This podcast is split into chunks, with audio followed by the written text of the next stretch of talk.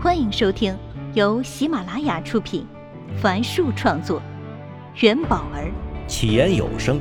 为您播讲制作的都市情感有声剧《我很好》，请听第一百三十集。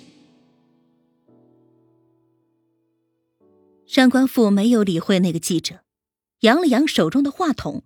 对着摄像机镜头说道：“哎，现在啊，我代表我们全家回答你。我女儿和女婿感情很好，那曾经有过波折，不代表什么。天底下所有夫妻都会有矛盾的，关键是看双方能不能好好沟通嘛。而你作为一个媒体，当然有揭露社会不良面的职责。但现在那是个什么状况？”啊，是我女婿已经把情况说了，并且已经交由警方处理，而你不但不相信，还把矛头指向了家庭的其他人，难不成你知道事情的内幕啊？啊，如果知道，那我真的要谢谢你了，因为我不会袒护任何人，只相信事实。那就，请你到公安机关那里把知道的都说出来吧。上官富看了一眼倒在地上的记者，冷哼一声：“哼，你为什么会知道内幕啊？难不成你是始作俑者？”王芳一步跨到摄像师的身旁，大声道：“还拍我们做什么呀？拍你们的记者呀！看看他有什么内幕消息。”弄得摄像师左右为难，记者目瞪口呆，嘴里嘟囔了几句。我我，垂头丧气的说：“我没有的。”上官富意味深长的看了一眼记者，接着道：“那就不要在这里给无辜的人戴什么帽子。你认识我吗？你认识我亲家吗？还是你认识我女儿啊？”记者是直摇头啊。既然不了解。那你凭什么能随随便便的就说我女儿和女婿是为了利益而在一起的？啊？怎么能说我亲家是一个教育失败的大学教授呢？还说我什么把自己女儿的婚姻当做商品？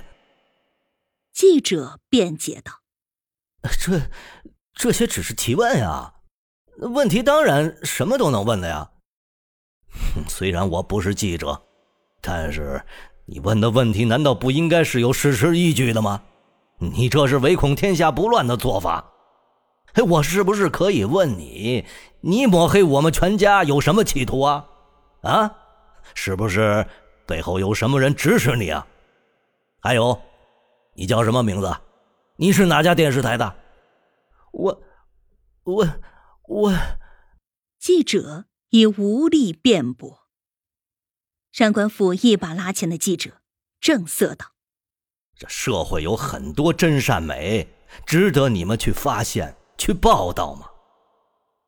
这时，广播里传出明凡的声音：“呃，各位朋友，再耽误大家几分钟时间。”大家看到明凡站在了刚才顾城所站的位置，他拿着话筒对站在门边的温暖说：“温暖，可以关灯了。”话音刚落，温暖便切断电源，现场暗了下去。他又拿起遥控器，按下了投影机的开关。明凡的左侧上方便出现了一个画面，那画面正是演得满城风雨的视频，只是这次视频有了声音。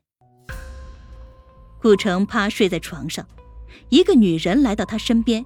认真的看着他，抚摸着他的脸和头发，轻声说道：“顾导，你知道我有多喜欢你吗？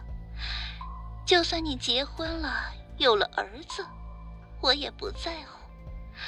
我是真的爱你，因为我也知道你爱我啊。”接着，女人环抱顾城，把头埋在了他的胸口，深情的道。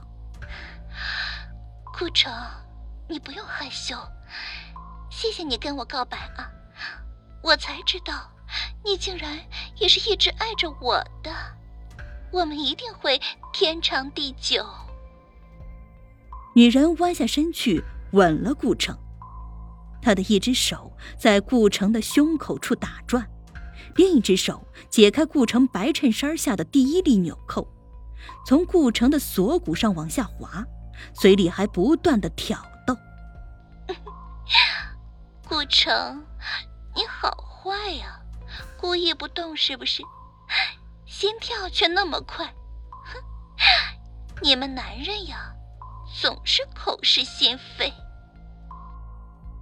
就在女人要扯开他的衣领，亲吻他的胸部时，顾城猛然睁开眼，推开了他，然后气喘吁吁，显得很累。啊！那女人发出一声尖叫，猛地从床上站起，但一个重心不稳，跌坐在地上。他惊恐的看着顾城，你怎么醒了？然后冲进卫生间，里面随之便传来水流声和他的漱口水声。顾城大口的喘着气，手上也有了点劲儿。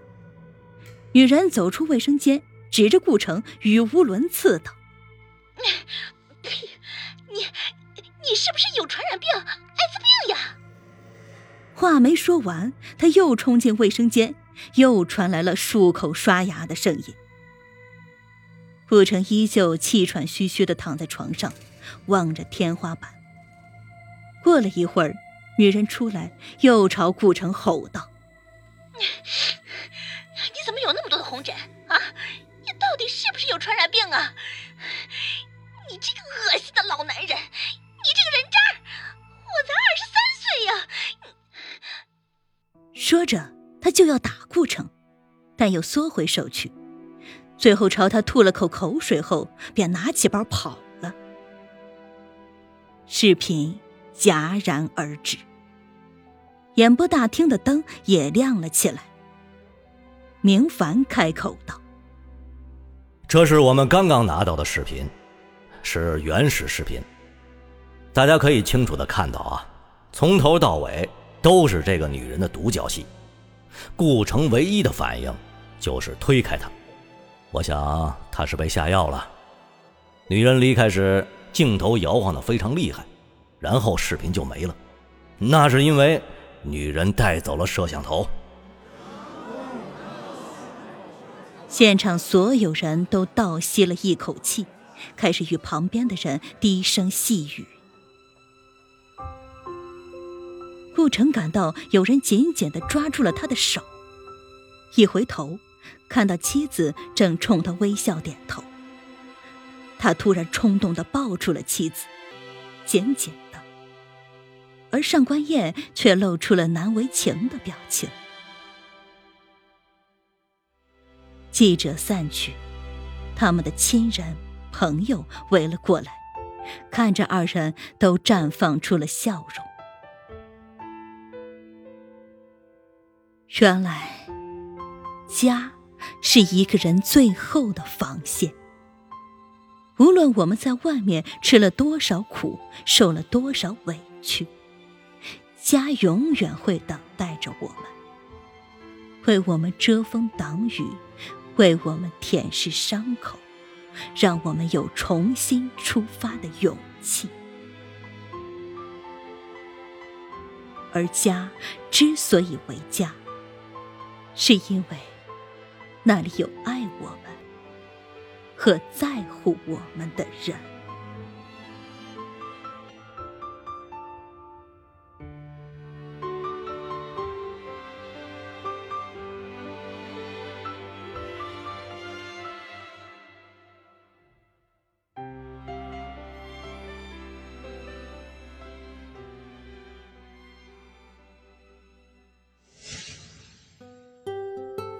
本集已为您播讲完毕，感谢收听。